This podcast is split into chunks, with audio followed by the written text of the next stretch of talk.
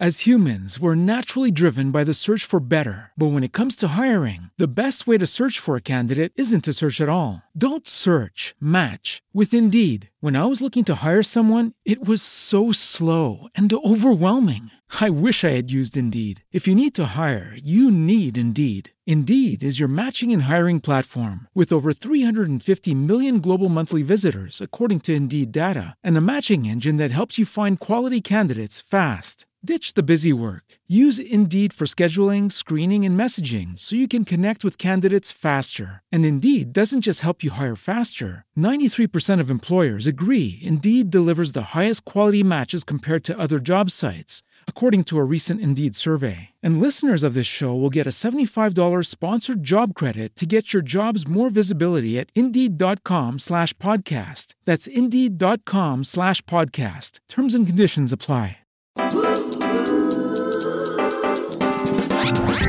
Broadcasting live from the Pro Business Channel studios in Atlanta, Georgia. It's time for Capital Club Radio. Brought to you by Flock Specialty Finance.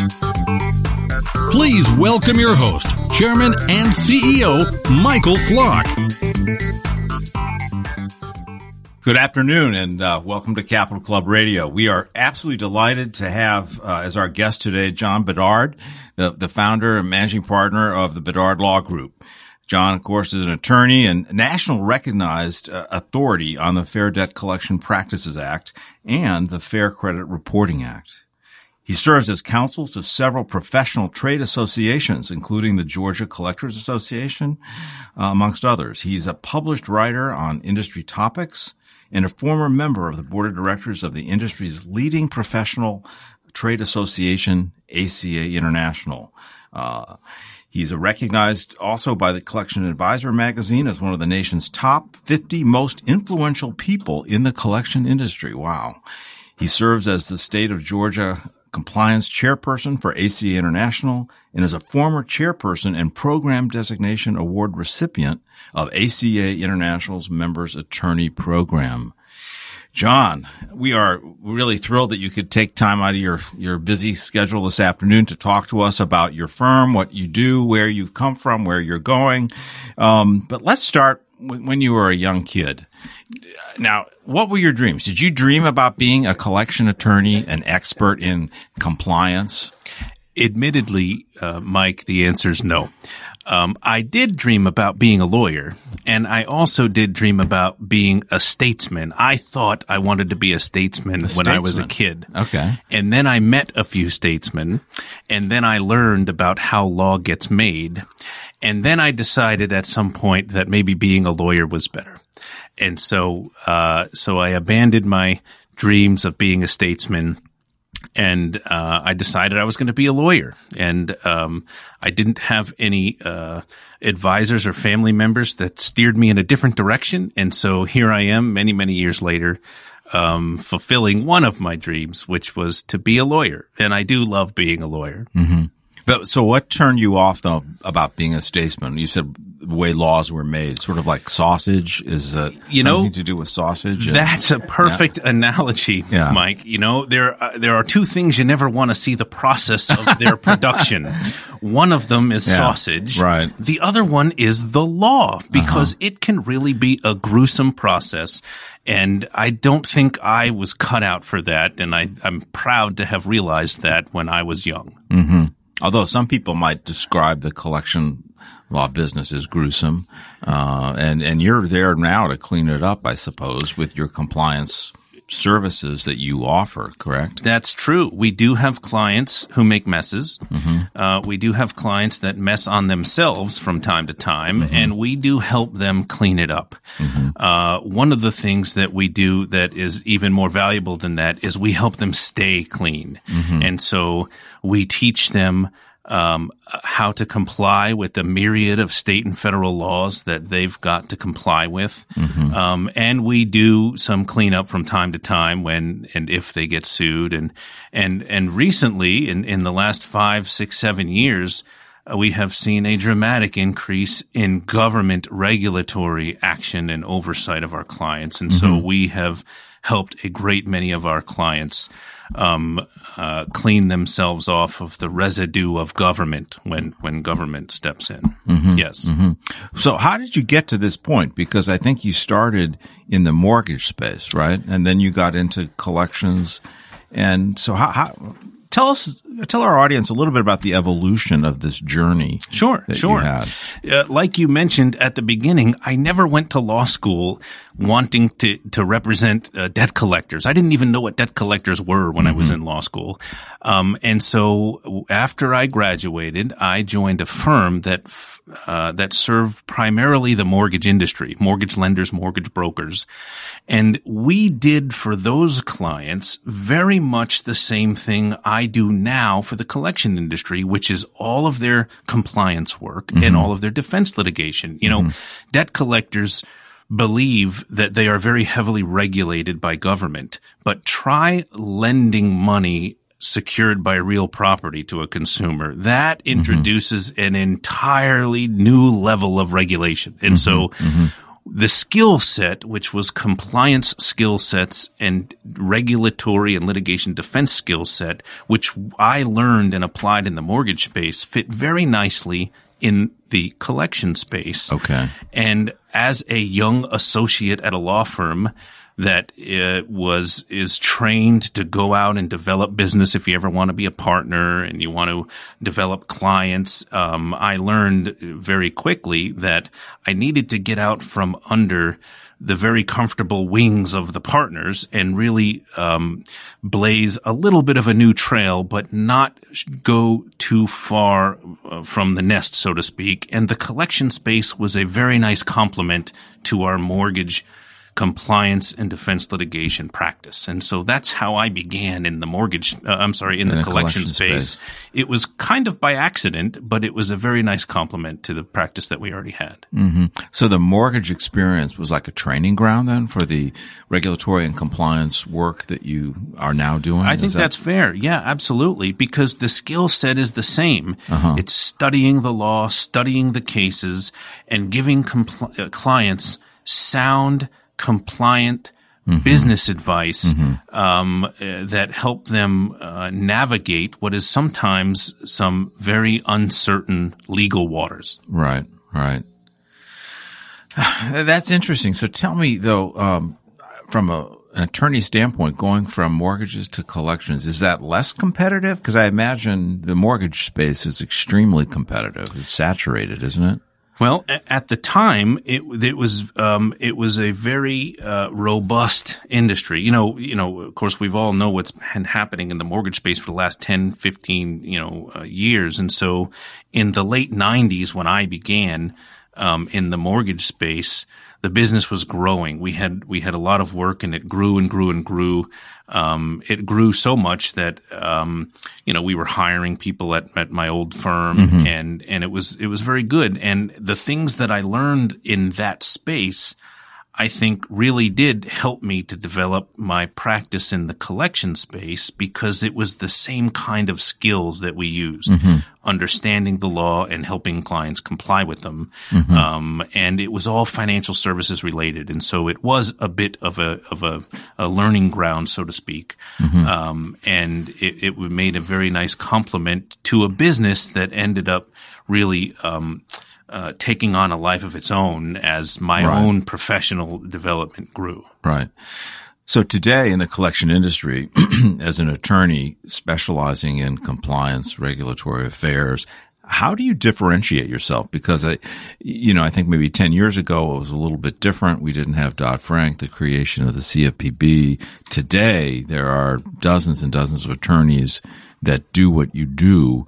But how does the Bedard Law Group stand out? What, what is your strategy to serve this market and differentiate you and your team. Yes.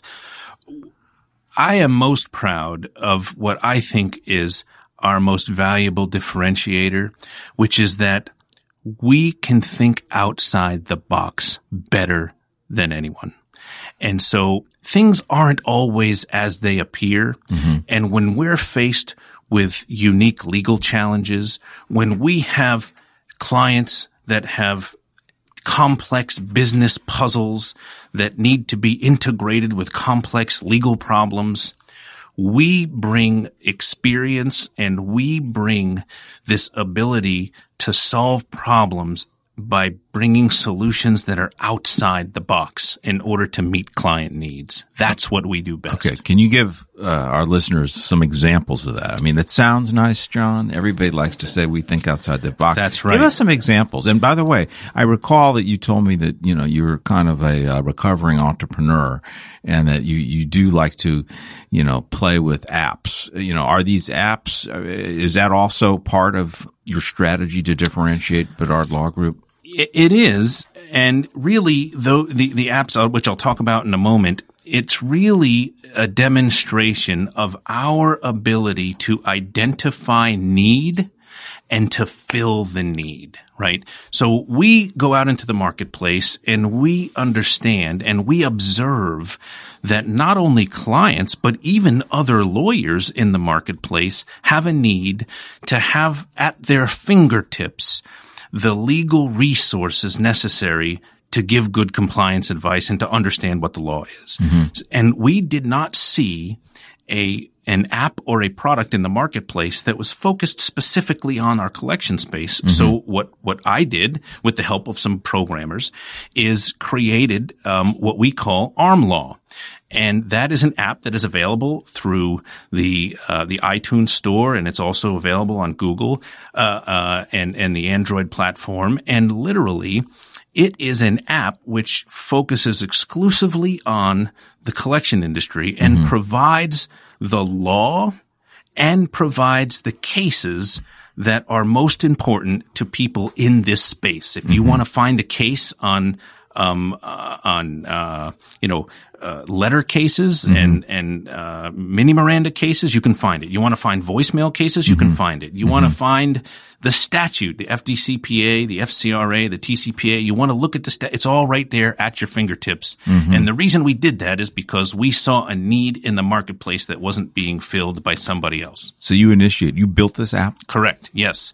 And it's almost like the refrigerator that we load from behind. The okay. way we keep the data current okay. is to constantly be loading the app from behind so that every time a user opens the app, mm-hmm. they have a fresh copy of all of the new data mm-hmm. that we put in it sort of in, in the back end. Mm. The other things that we have done in terms of thinking outside the box is um, we saw another need in the marketplace that wasn't being filled, and that is a need for speech analytics. We have a lot of clients who either are unable or unwilling to spend the kind of capital investment it takes to really implement a robust speech analytics program in our space. And so what we did is we decided to make the investment in those tools and our firm provides a completely outsourced turnkey speech analytics solutions on a flat fee subscription basis.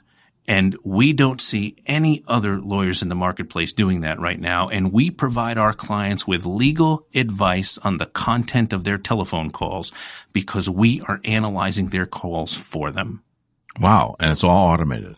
And it is almost all automated. Yes.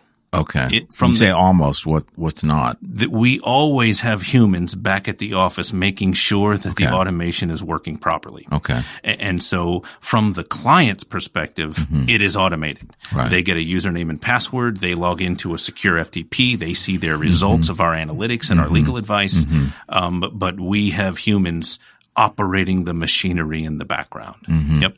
So the clients for this would be obviously collection agencies, call centers and asset buyers. Many and asset buyers, buyers mm-hmm. and many collection agencies are using our speech analytics tool as a, as part of their vendor management oversight programs. Mm-hmm. And so when asset buyers have many, many different agencies um, touching and working their business, this is a way that they can oversee what's happening between their account holders and their agents that mm-hmm. are. Could you drill down one more level then and tell us exactly then? Give us an example of, you know, what kind of dimensions in speech analytics you an, you know you you analyze and review and report on. Yes, yes. So, so this is what I get most excited about here, uh, Michael, because we are really right now, and for actually for, for a few years now, been going through what I describe as a data revolution, right? Mm-hmm. Um, big data is a, a word that we hear all the time. And I think it is very underutilized in our collection industry. And, and so what we are doing is gathering the data on these telephone calls and reporting it back to clients.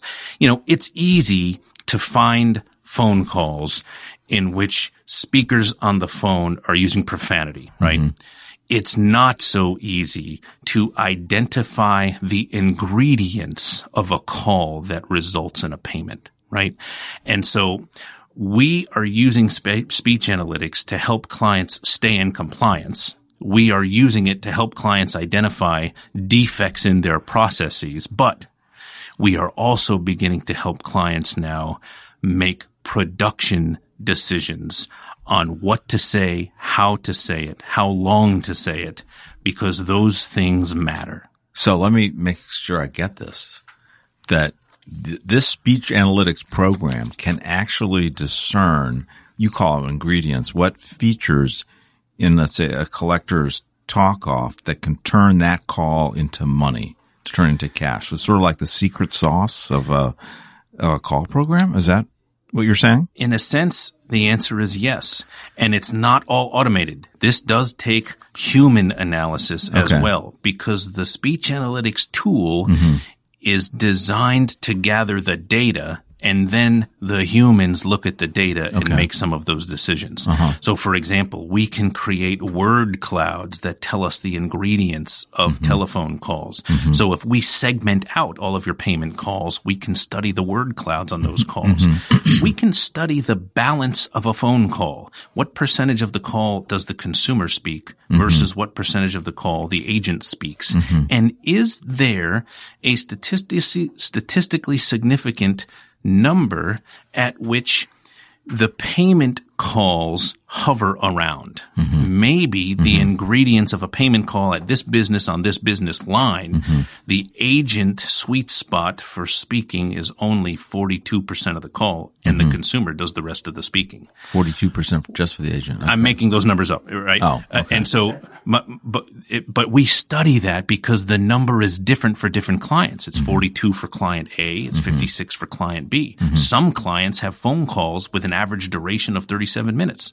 Some have an average duration of only seven minutes, mm-hmm. right? So it just depends. But the idea in this product and thinking outside the box, which was your original question, is identifying client need, mm-hmm. which is to utilize the data that they have the most of, mm-hmm. which is their telephone call data, mm-hmm. in a way that can help drive production mm-hmm. and mm-hmm. keep them compliant. Mm-hmm. That's exciting. It is very exciting. Come a long way. Indeed, it has. It has become very sophisticated.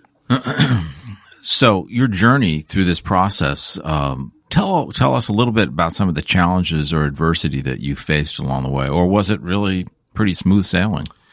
No, it, um, it wasn't. It wasn't always smooth sailing. You know, um, there are, you know, growing up and and throughout my childhood and and even throughout um, much of my career, you know, I I uh, use the cliche that uh, you know um, adversity is sometimes the mother of invention, right? Mm-hmm. And so. I sometimes come up with my best ideas when I when I really, really have to, because maybe there's um, some adverse circumstance that makes me think of it. You know, everything from, um, you know, uh, learning how to smoke cigarettes. I did way back in the day when I did some traveling to trying to find a place to stay for mm-hmm. a night when mm-hmm. I was traveling and didn't have a place to go mm-hmm. to understanding client needs and coming up with different products and solutions for clients that they're not uh, getting fulfilled mm-hmm. in uh, by by maybe others in the industry right now, and right. and we can step in and we can help. Uh huh. That's an interesting.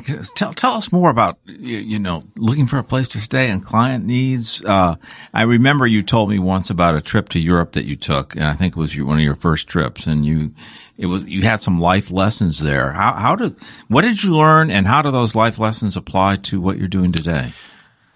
So, so back when I graduated from college, I had plans to travel around Europe and I was supposed to actually travel around Europe with my girlfriend. Well, graduation comes and there's no more girlfriend. And so I then then faced with the decision, do I go on this trip or not? Because we had been planning it together. And I thought to myself, you know, I'm not canceling this trip. I'm going by myself.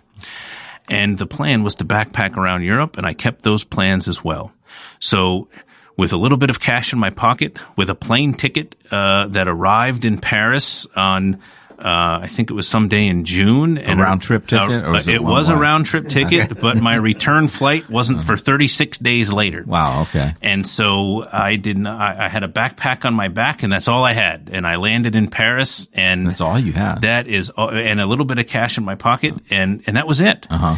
And um, so the first thing that comes to mind when I walk out of the train station is is just at this amazing sight of of the Paris skyline, um, and then being very nervous uh, and and panicking a little bit about oh my gosh where am I going to stay where am I going to go. Um, the very first thing I did was begin to look for a place to stay. And mm-hmm. I learned about youth hostels and I, and I, mm-hmm. and I met all kinds of people. Um, so by about day five or six, I didn't worry about finding a place to stay until about three or four in the afternoon because I felt comfortable that I could do it no matter what. Mm-hmm. Um, then lo and behold, I would meet some folks and, and they would take me in and just by meeting them. And so sort I thought like to myself, Airbnb? Well, almost. and so I learned, Mike, yeah. that if I went to the bar and I had a pack of cigarettes with me. Okay. I could meet the guy sitting next to me uh-huh. and offer him a cigarette. And even though I only spoke English, we could communicate. And lo and behold, at some point, they would always ask, well, where are you going tonight? It's 11 o'clock. And I said, oh, I don't, I don't really have a place. I'll find a place. Oh, well, come on back with me. Mm-hmm. Of my 36 days in Europe, Mike, for two weeks, I just stayed with folks who took me in. Wow. And to me, yeah. this was an amazing uh-huh. liberation, uh-huh. right? I felt so liberated. I felt empowered. I learned to adapt to my situation. Okay. I learned how to smoke. I learned how to drink. I learned oh. how to find a place to stay. Okay. I slept in a circus tent. I did uh-huh. all kinds of crazy things. Right. And it's because I had to.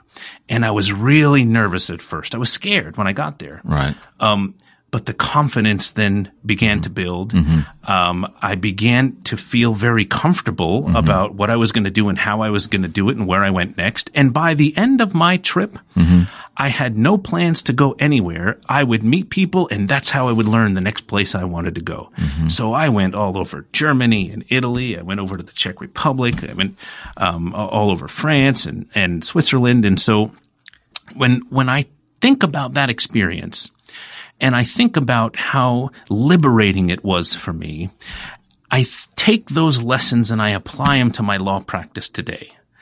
And so I think to myself, well, you know, where are clients going to come from? Mm-hmm. Well, we're going to go find them. Mm-hmm. And I think to myself, well, what am I going to do when I find a client? Well, we're going to learn what they need. Mm-hmm. And one of the most important things I learned when I was traveling and meeting these people, and that is how you treat them, Mike how you treat people, right? And when you treat people right, good things happen to mm both of you. Mm-hmm. And so, and so that's what I did. And I apply those lessons from that long ago, even to my practice today. Um, and, and, uh, and that was a very valuable experience for me. And, and even today, clients appreciate the way we treat them and they appreciate how when we see their needs, right. how do we solve them with them? But you also must have a knack for connecting with people because to be able to just run into somebody and then get invited to stay at their house for a night, that's, that's unusual, you know, cause you're a complete stranger. So, you know, again, I don't know if there's any connection with, you know, calling you know, uh, on, on consumers, but you must have some communication skills that are special and unique and effective for you to get, you know, invited to someone's house, especially in a foreign country. Is that true or? You know, I, I, think there is a sense in which that's true a little bit. You know, um, one of the things I did in high school, Mike, was I was in the chorus, and many people. the chorus. The I chorus. I was a singer. Oh, okay. Believe it or not. All right. Wow. And um, and the reason I bring that up is because I learned a lot about communication when I was a singer. Uh huh. Speak clearly, Right. articulate, Yep. sit up straight, look your uh, uh, friend in the eye. Those basic things mean a lot. Smile. Our, our our instructor was always telling us smile, smile, because it makes a difference.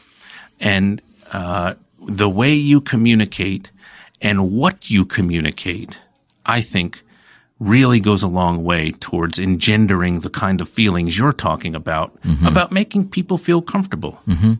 And so those very words, those very techniques, the lessons that you just mentioned, can that also be applied in coaching, you know, collectors and agents in call centers? Is that, is there a connection there? There is no doubt in my mind that the answer is yes. Yeah.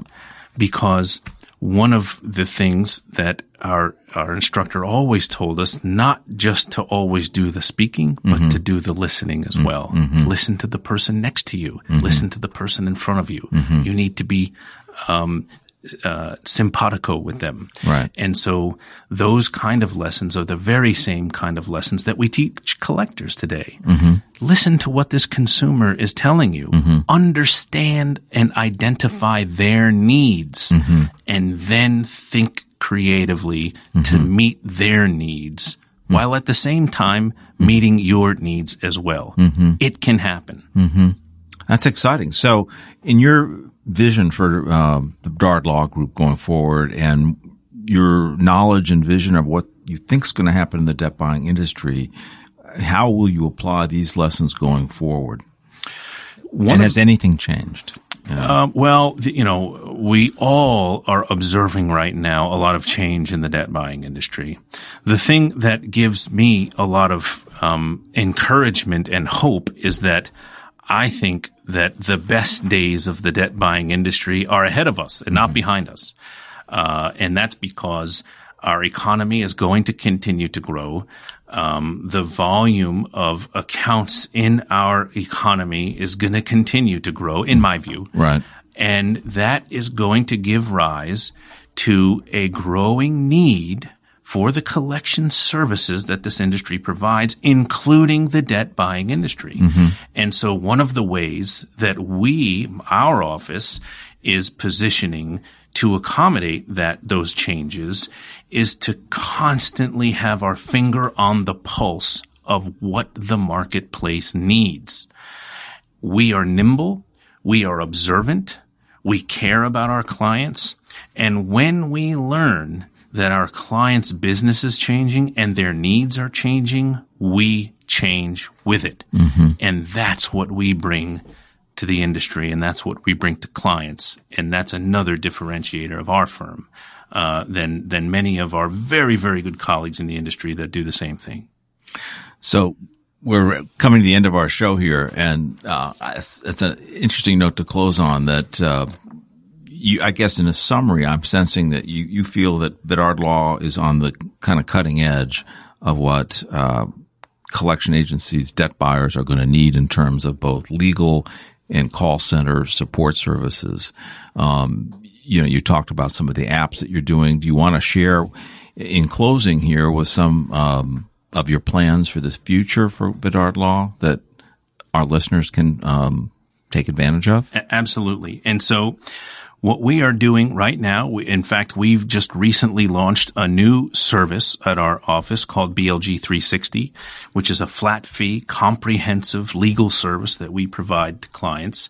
Again, as a reaction to our observation of what clients need, which is predictable legal cost that their business needs over time. Uh, and we've uh, we've identified the services that clients need over and over and constantly, and we are that legal resource for those folks. And so we are expanding our service line. We are um, expanding our pricing models. You know, it, it, you don't have to hire all lawyers at an hourly rate anymore. And so alternative fee arrangements is mm-hmm. something that we have been doing with clients for a long time. And more and more clients are interested in that because it brings certainty and predictability to their budgeting when it comes so to legal you're, services. You're pricing on a project basis then or product basis? Or? Both. Both. Both. So on a project basis for compliance projects, it, we, we have um, worked with clients on flat fee arrangements. Mm-hmm. Uh, even on litigation services, mm-hmm. we have clients who play, pay flat fees mm-hmm. for, uh, for litigation services mm-hmm. in addition to the product specific services that you've described, which is, mm-hmm. for example, our speech analytics and our uh, BLG 360. And so from product to service, uh, we are exploring alternative pricing arrangements with clients, and they have been very receptive to that. Mm-hmm. Mm-hmm. And does that help? How does that help increase the stickiness then with your client base? Well, one of the reasons that we've um, created the BLG 360 is because clients need a resource for legal services that they can pick up the phone all the time, mm-hmm. get the help they need, mm-hmm. and be comfortable that they're not getting billed all the time by the hour for that. Mm-hmm. And so to the extent you can be there for the client every time they have a legal need, it does create this thing you call stickiness.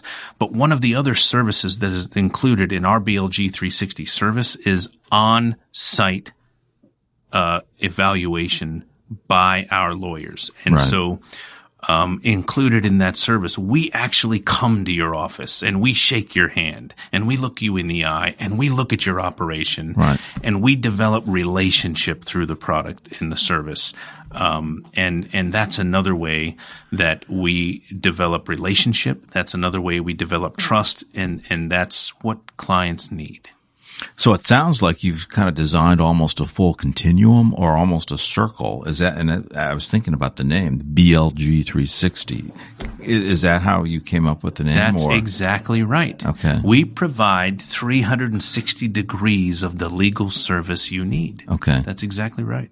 Everything from, I guess, ARM law, speech analytics, compliance, letter review, defense litigation, regulatory defense litigation, um, policies and procedures, call scripts, collection agreement review, on-site examination, you name it.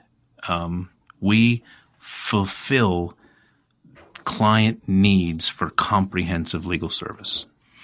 On that note, I'd like to thank uh, John Bedard for his time this afternoon. I think uh, it's a terrific story about how you started with very little and now at this point in 2017, you've got a full continuum, a full circle of solutions for the collections and debt buying uh, industries. Thank you so much for your time this afternoon, John, and congratulations on all your success with the Bedard Law Group. My pleasure to be here. Thank you very much, Mike. Thank you for joining Michael Flock and his guests on the Capital Club radio show. For more information on future interviews, please visit us at flockfinance.com. This program is brought to you by Flock Specialty Finance, where clients are provided knowledge and insights to help them grow their business in complex and risky markets. Flock is more than a transaction.